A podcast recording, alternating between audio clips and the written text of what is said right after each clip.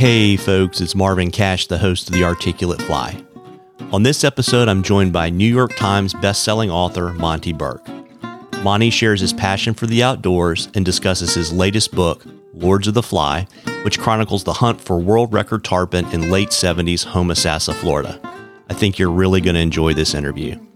But before we get to the interview, just a couple of housekeeping items. If you like the podcast, please tell a friend and please subscribe and leave a review in the podcatcher of your choice. It really helps us out. And a shout out to this episode's sponsor. This episode sponsored by the 21st Virginia Fly Fishing and Wine Festival. This year's event will be held on January 23rd and 24th in Doswell, Virginia, and features water aisles and limited classes to promote social distancing. Please visit www.vaflyfishingfestival.com for the latest information on speakers, vendors, and classes. Now, on to our interview. Well, Monte, welcome to the Articulate Fly. Thanks for having me on. Well, I really appreciate you carving some time out for me this afternoon. And one of the traditions that we have on the Articulate Fly is we always ask all of our guests to share their earliest fishing memory. Mine is with a spin rod. Uh, and I was with my dad in the Adirondacks uh, on a lake back when before those lakes got too acidified and they're not good at fishing. But I hooked a monster pike, uh, and I was probably seven years old. Um, and we fought it and fought it, and it was about to break off. My dad jumped out of the canoe and lifted it up and threw it on the bank. Um, and pretty much from that point, I mean, this thing was monstrous, like 30 inches long. And pretty much from that point on, I've been, I've been a fisherman, an angler, and just have absolutely loved it. Yeah, very cool. When did you get drawn to the dark side of fly fishing? Uh, so we moved. So my my grandfather was a fly fisherman. In fact, I, I still have some of his Orvis uh, bamboo rods, which are all warped right now, but they're very cool to look at. Uh, my father was a fly fisherman, and my uncle was a fly fisherman. So it was kind of like that's you know after you got some of the spin stuff out of your system, you you went right to a fly rod. And we moved to North Carolina when I was in fourth grade.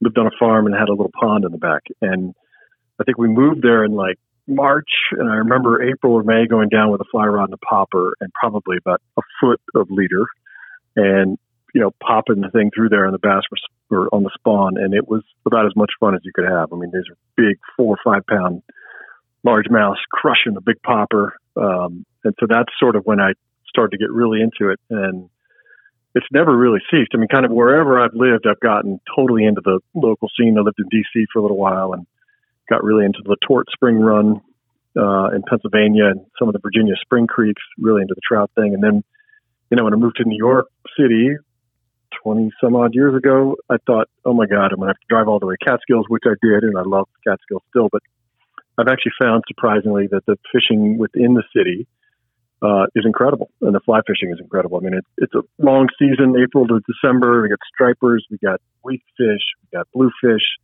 uh, the albacore, false albacore, about to come through. The bonito here right now. Um, it's tremendously fun, really exciting. Um, I've really gotten into the saltwater game here. Very neat. And you know, you mentioned your family members fly fishing. Who are some of the other folks that have mentored you on your fly fishing journey?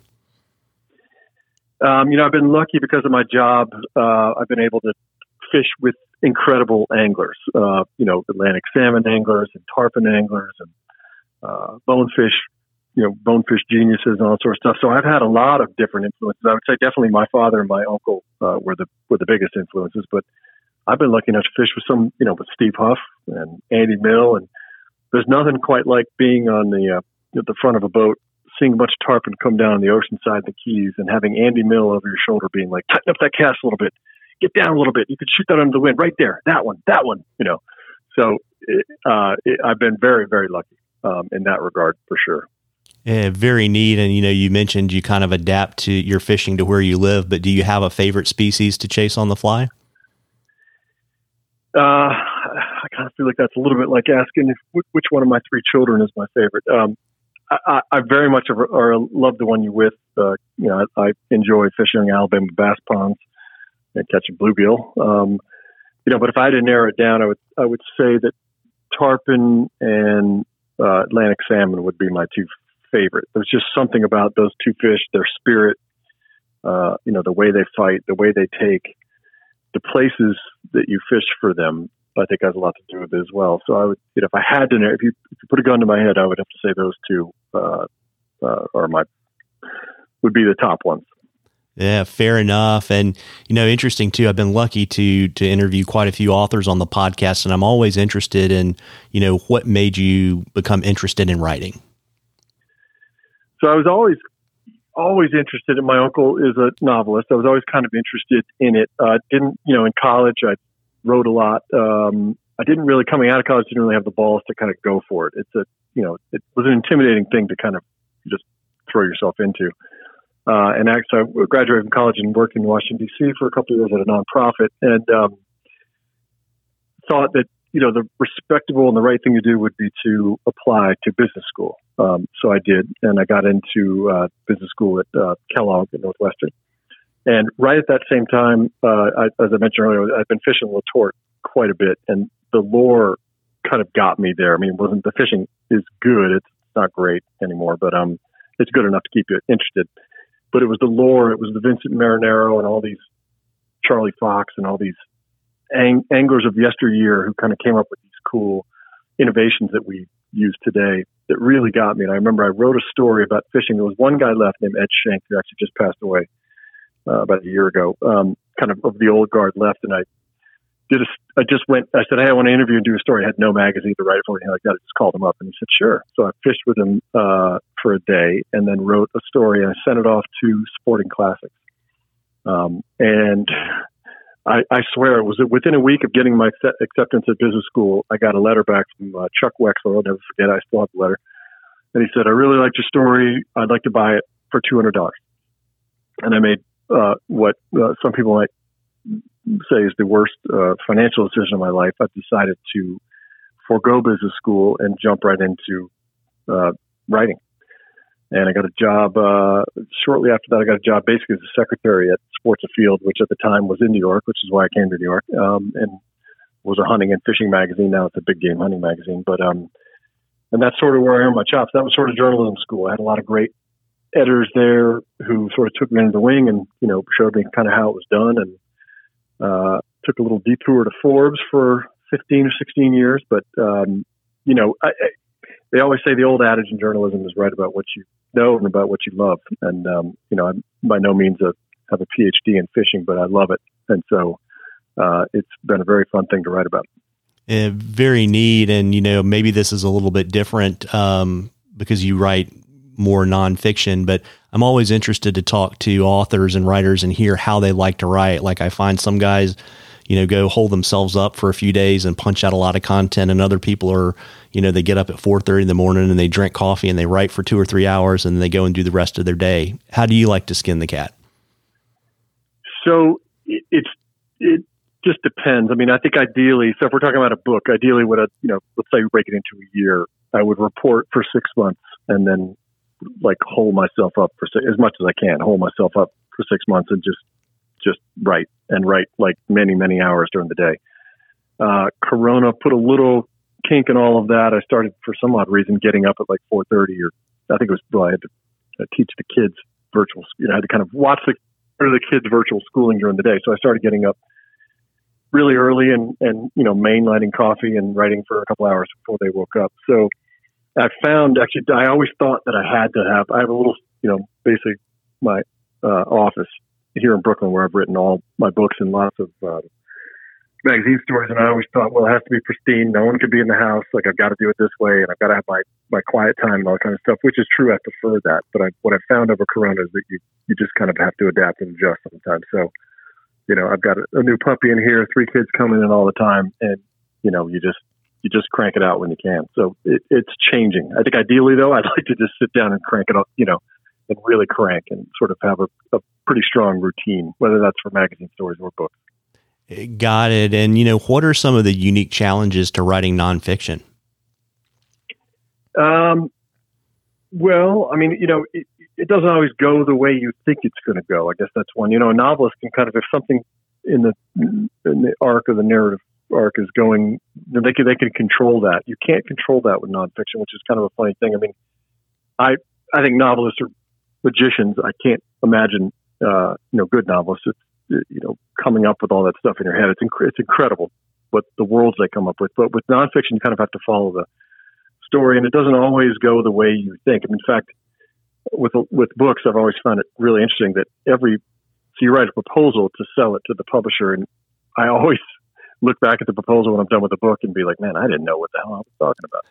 You know, so it's about diving in and interviewing people, and then you know, one of the main things I learned, one of the great things I learned when I was at Forbes, when you get there, they make you fact check for like six months, um, just pure fact checking. So all the big wigs are writing these big stories about Coca Cola or Google or whatever, and you have to fact check every line.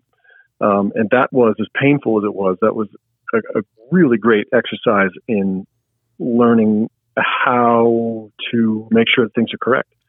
Um, and so that's, you know, that I, I, wouldn't call that a unique challenge. I think, you know, everyone should do that, whether you're writing nonfiction or fiction, really. I mean, if you're talking about stuff that's factual, but, uh, you know, again, that's those, the facts sometimes are out of your hands. I mean, you can have a story that looks perfect if so and so does this. You think that person's going to do that, then you find out after talking to them they didn't do it. So you got to kind of change your change the whole thing. But that's just the way that's the way it goes. So it's super fun, um, super fun.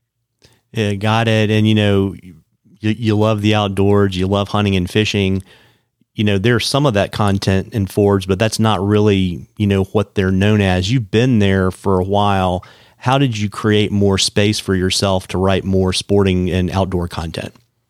Uh, you you you sound like one of my editors would sat me down after I've been there for about 11 years and like, how do you get away with this stuff? I mean, it's pretty crazy what the trips. Are. I mean, I went fishing in Canada with Yvon Chouinard, the founder of Patagonia. I got sent to Russia for 10 days to fish with this reclusive millionaire who bought all these this water there.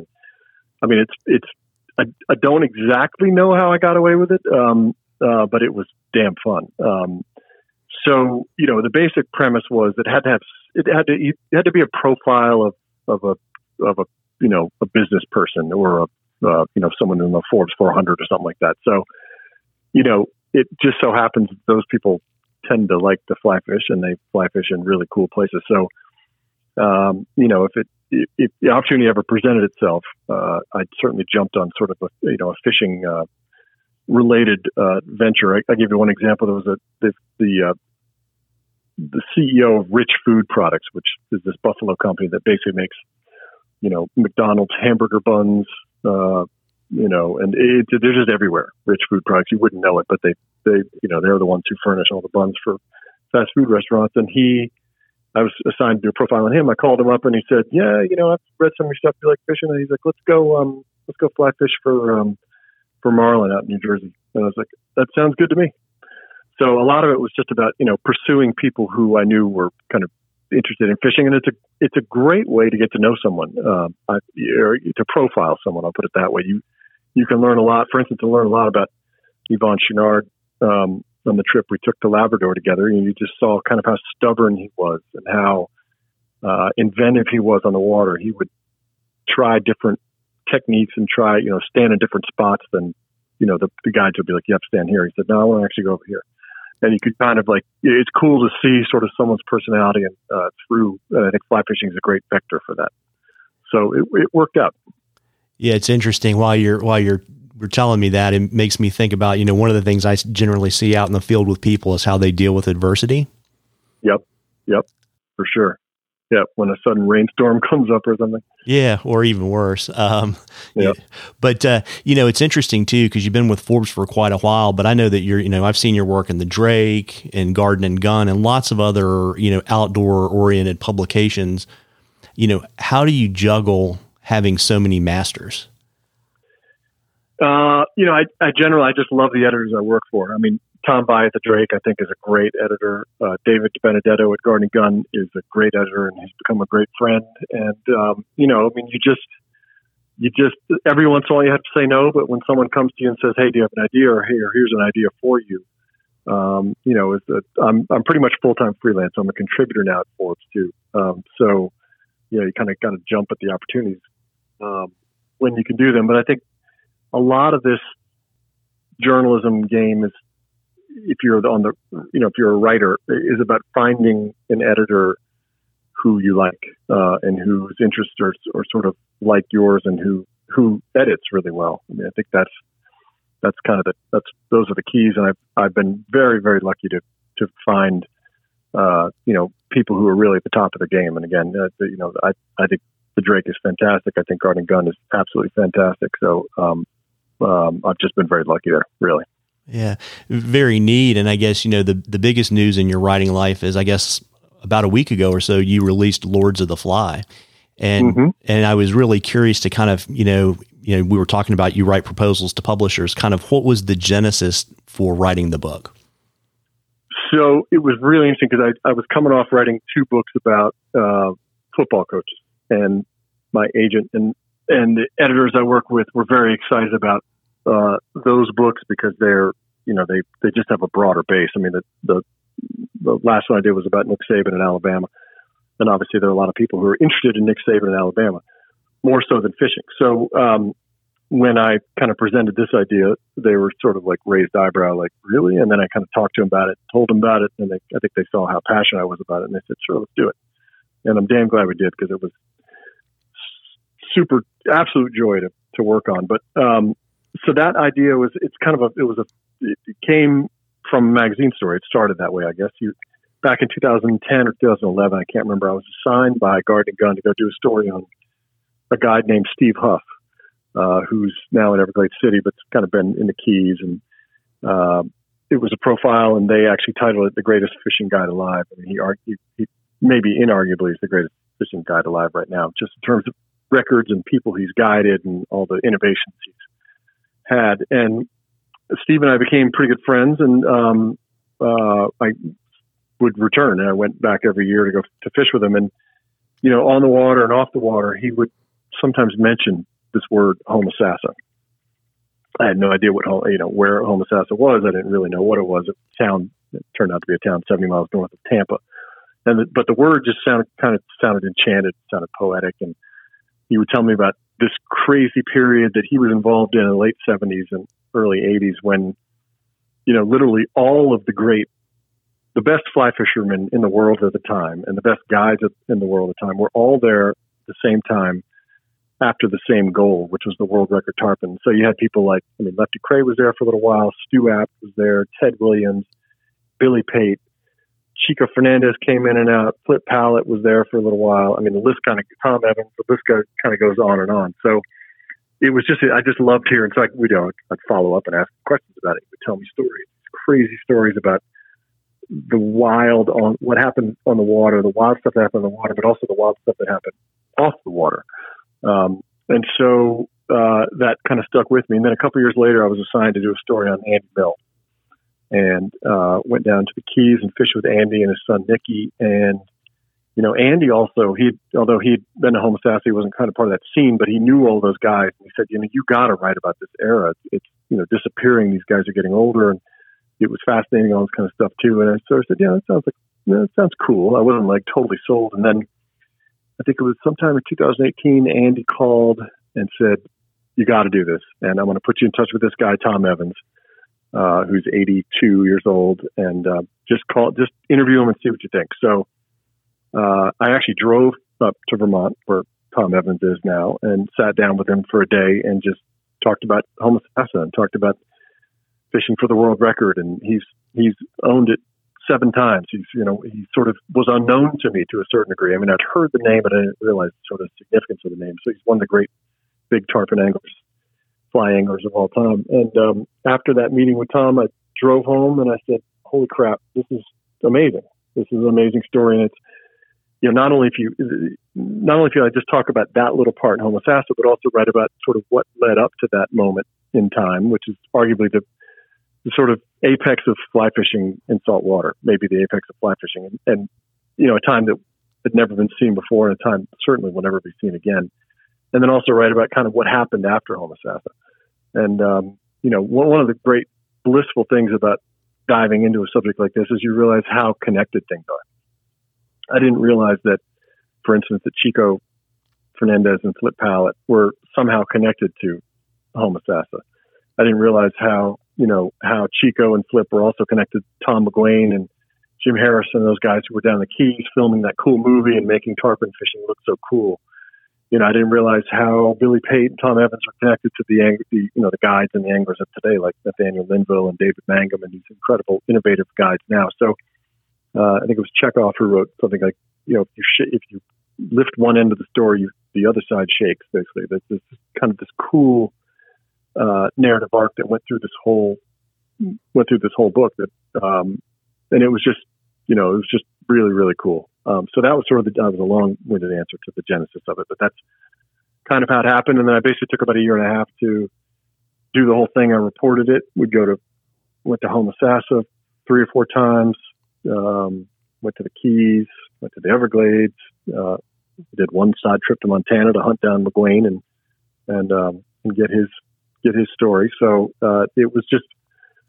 it was just so cool. I mean, the reporting was cool. What a great excuse to interview Stu Apte and interview Chico Fernandez and Flip Pallot. And then the writing was really cool. But it just, the whole, I just, you know, it just was so fun. It was so fun. Yeah, very, very neat. And, you know, for our listeners that aren't, uh, haven't had a chance to go chase tarpon on the fly, can you talk a little bit about, you know, the challenges that probably lead to the addiction to kind of chase world record tarpon? I mean, I, I don't know about you, but I think it's the I think it's the coolest thing you can do with a fly rod. I mean, it's just you know, I remember hooking my very first one with Steve Huff, and I don't know if I'm sure you've seen those awesome videos that are sent around on YouTube sometimes of those little kids hooking their first fish, and that look on their face of like complete joy, but also like utter astonishment, like they can't believe that there's a wriggling live thing at the other end. And I think if you multiply that by you know a thousand, that's what it's like to to hook a tarpon. I mean, it's just just an incredible, incredible experience. Totally mind clearing. I mean, I think we we all seek in our obsessions and our you know something that kind of clears our mind, so we don't think about the election or coronavirus or any of that kind of stuff, right? I mean, that's why that's why fishing's appealing in a lot of ways, um, and I think that the tarpon does the best job of clearing your mind. I mean, the, the hook set is unbelievable. The leaps, the jumps, the fight. Uh, you know, you actually have to, unlike a trout or something like that, you actually have to fight back, which I, I always found really interesting. Um, and then you know, for these, so but so that's just kind of sort of the normal angler uh, experience for these guys who were after these this, these, this world record, and, and not many of them. There's not many world record chasers uh, around anymore. I think people become a little more conservation minded. Unfortunately, you have to kill a tarpon to enter it, and I think people find that quite they kind of find it a little more distasteful. But these guys were practicing, you know, at a much higher level. I mean, they're they're uh, using anywhere from 16 pound to 12 pound or 8 pound tippet, first of all, which is crazy, and catching. I mean, the 12 pound record is 190, almost 195 pounds. Um, so the skill and the art of that um, is just unreal. Uh, maybe more than that, the dedication is crazy. I mean, you you know, they would go. Some of these guys, Tom Evans would go some seasons in Homosassa, you know, and lose every fish he hooked, or not see fish for a week. You know, stand literally stand in the bow, bob up and down, looking, staring over an empty sea. So, as Tom Evans put it, he said, you know, he, for him anyway, it was it took a toll. It took a uh, a physical toll. It took a financial toll because, of course, you know, angling for 30 days in a row for tarpon is not a cheap thing uh, and it took a mental toll. And he, you know, he said that he could handle the physical toll. Toll. He'd been an ex-football player, so he was ready for that. Uh, he could handle the financial toll. He had made some good money in the stock market. Um, but it was the mental thing that was the hardest. It was the concentration. It was the, you know, because you never know which shot, when the shot's going to happen. You never know which one's going to be the, the world record. Um, he said that was the that was the one that kind of drove him batshit crazy. Um, and that's I think what a lot of people who don't like chasing the world record or who did it for a little while and didn't want to, didn't, and just begged off where it was because of that sort of mental, just the mental fortitude it took just to stand out there day after day after day after day and, and you know, lose fish after fish, break rods, break lines, you know, all that sort of stuff. Yeah, it's kind of interesting too, because, you know, I imagine a lot of those guys were pretty type A, right? You know, in terms of how they approach the non fishing parts of their life. And, you know, I always kind of think about the challenge of, you know, one of the things that fishing teaches you, you have to take what the water's going to give you. Yep. Yep. Yeah, and they're, you're right. So like in their in their other lives, they weren't. They were these were particularly in that era, were relatively wealthy or successful folks, and uh, yeah, they were they were used to they're used to having things their their way. So they sort of had to bend that part of their personality to the the tarpon was going to tell them what to do, pretty much.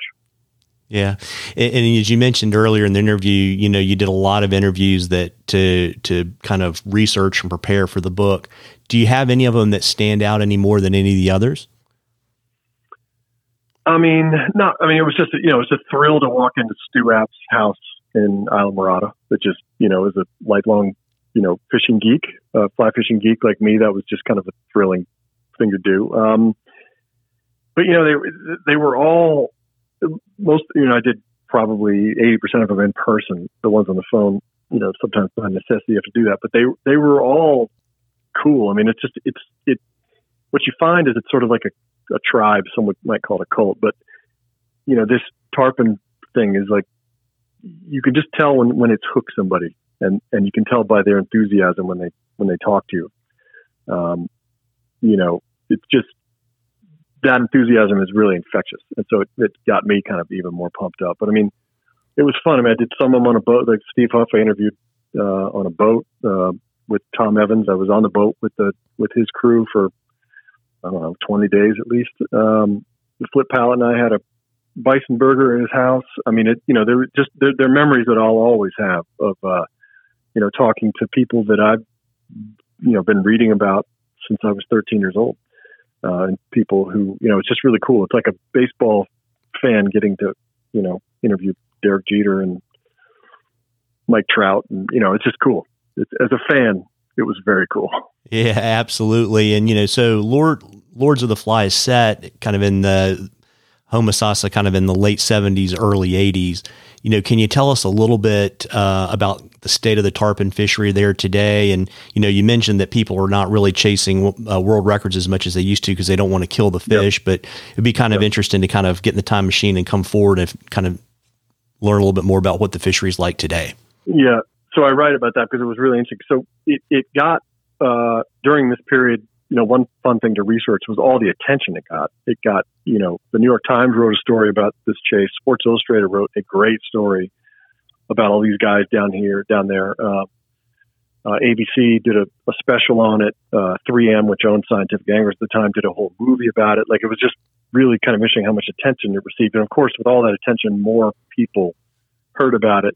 People like Bobby Orr and Jack Nicklaus were like, "We're going to go down there and try to catch it." So people just started parachuting in and it's not a huge. I mean, it's a you know it's it's 15 to 20 miles of flat basically, but you know when you have 200 boats out there, uh, you know it can seem a little bit crowded. So you know one of the reasons I think the tarpon basically homosassa they, they biologists think anyway had a certain subset of very very large tarpon they were shorter but they were hugely fat uh, that came to Homo homosassa and those tarpon started to go away and I, part of the reason is the crowds tarpon just don't like boats. They just get annoyed and they'll just leave and go somewhere else. But the bigger reason um, for the decline in the, the fish there is the problems with the fresh water. So that's the Springs Coast, um, and it has four huge going into Homosassa Bay. There are four big spring-fed rivers rivers that go in there, but also just you know hundreds of other springs that feed into it. And you know that aquifer has just been abused. I mean, you know, there is very little regulation about who can tap into that aquifer is basically like just a big the state and the real estate around it has become a huge straw, and they drink up all the water, and so that doesn't go into the bay. And uh, it sounds funny when you think, oh, fresh water shouldn't mean that much, but it does because it's what keeps the mangroves alive, which is very important for uh, forage species, um, and also the the fresh water is actually what keeps the blue crabs, which were once so abundant there that uh, Steve Huff was telling me you would put your he put his pole down, you could feel them clicking on the pole. They were everywhere, and every tarpon they caught, you know, would just gorge, just gorge a bunch of blue crabs all over the boat. Um, and so, you know, once the, the water quality has just gone down, down, down since the starting in the 70s, uh, to the point now where the, you know, the salinity actually goes up into the rivers. And so I think when you put that together with the crowds, um, you know, the tarpon just left. There was they didn't have enough food to eat there. Uh, it, they were annoyed when they got there, um, and so they pretty much left. Now, it's a big mystery about where they went. I mean, tarpon lived to 70, 80 years, so some of those fish, even some of the fish that back in the 70s or theoretically could still be around. Uh, you know, there's lots of people. Some people think they went to Boca Grande. Some people think they're now in the Panhandle. But it's it's a it's a real shame. Uh, you know, that was sort of the the cathedral, the the sort of Yankee Stadium of, of saltwater fly fishing, and now it's empty. There's no team that plays there really anymore. I mean, it's it's just been kind of destroyed really through things that could have been avoided, uh, really through negligence. Um, you know, there's still enough big fish that come through every year. There's a couple, there's always one or two really great days when, you know, a lot of there's big strings of huge fish coming in, and that keeps some people's hopes alive. It makes everyone feel like for at least a day or two things are going to be like they were. But when you talk to these old timers who were there, you know, they would see, you know, Steve Huff says 10,000 fish on the flat, 10,000 fish just happy and, you know, burbling around. Um, and you certainly don't, you know, in my years there, my two or three years I've been there, you don't see 10,000 fish. You see like a dozen, maybe. I mean, so it's, it's, it's pretty sad and I, it, a little poignant. And, um, you know, I think that was one of the things I wanted to really get across in the book was that, you know, we got to take care of this stuff if we care about it. Um, you know, we should be paying more attention to these kind of things because I think Homosassa really could be seen as a microcosm for the state of Florida and really maybe a microcosm for the state of the way that we treat our natural resources all over the country and maybe even the world. Yeah, it's interesting that you say that because I sometimes think that uh, we have a tendency to love things to death. Yep. Yep. And also, you know, you, hear this term all the time, recency bias, um, which, you know, like a lot of other buzzwords, can sound a little icky, but it, it, it's real. It's really true. I mean, I, you know, when I went to the, when I've been in the Keys and tarpon fish, you see all those tarpon going by. I'm like, oh my god, this is amazing. When I first went to Homosassa and I saw these giant, you know, 150 pound, 180 pound tarpon, I saw maybe three or four, and I was like, oh my god, this is just incredible. But of course, you know, my baseline is so different from people who were there even like 20 years before, but particularly people who were there in the 70s. And you know, it's just kind of an interesting, interesting phenomena that um, you know our recency bias, I think, allows us to sort of become accustomed to the fall, sort of, you know, accustomed to the fall of species because we don't we don't know any better. Yeah, absolutely. And, and you know, so if someone wants to learn more about Homosassa and the fishery there, you know, where can they find Lords of the Fly, Monte? Uh, it's on Amazon, of course. Um, it's on. There's a great uh, website called IndieBound, uh, which will help you find it at your local independent bookstore. Um, and it should, it's in Barnes and Noble, and it's pretty much, as they say, anywhere where books are sold. there you go. And you know, obviously, COVID has impacted so many things in our life, and I'm sure it impacted the your the rollout of the book. Um, do you have appearances scheduled in 2021 to promote the book and maybe give folks a chance to spend some time with you and get a copy signed? Um, I, you know, not as of yet. And you're, right; it is. It's very strange. And what was strange for me is to be home for launch day. Usually, you know, for the Nick Saban book, I was in Alabama, barnstorming the state. For uh, all my other books, I've, I haven't been home for launch day. You're usually out at a bookstore signing, and you're doing, you know, all sorts of kind of in-person things. And I haven't been able to do that this time, which is, which is really a bummer. It's so much fun to go around and uh, just talk to people. I miss that uh, terribly. So you know, we've supplemented that with, you know, podcasts like this and, um, uh, you know, lots of Zoom calls and all that kind of stuff too. But, uh, yeah, I mean, so I, I, as of right now, uh, we put everything on hold. So I don't really know, but if there's an opportunity to get on the road and, and, you know, go to some bookstores and go to some fly shops, um, I'm certainly going to take it. Yeah. And for folks that want to track that and kind of, you know, generally follow your adventures, where should they uh, look on social media and on the internet? Um, I'm on. Uh, I'm, I'm, not. Very, I did my first Instagram post the other day, so I'm not very good at that. But I'm on Instagram. um, I'm on tw- as a journalist. I use Twitter a lot more, so Twitter is one spot, uh, and Facebook as well. And uh, I also have a website, just monteburke.com. But I don't usually post much new stuff on that. But um, that's a good way, you know, to get my email address or whatever. And um, so yeah, that's that's the way. Well, cool. Well, listen, I'll drop all that stuff in the show notes. And Monte, I really appreciate you taking some time to chat with me this afternoon. Awesome. Thank you, Marvin. I really appreciate it. You bet. My pleasure. Well, folks, I hope you enjoyed that as much as we enjoyed bringing it to you. Again, a shout out to this episode's sponsor, our friends at the Virginia Fly Fishing and Wine Festival. Please remember to check out www.vaflyfishingfestival.com for all of the event details. Tight lines, everybody.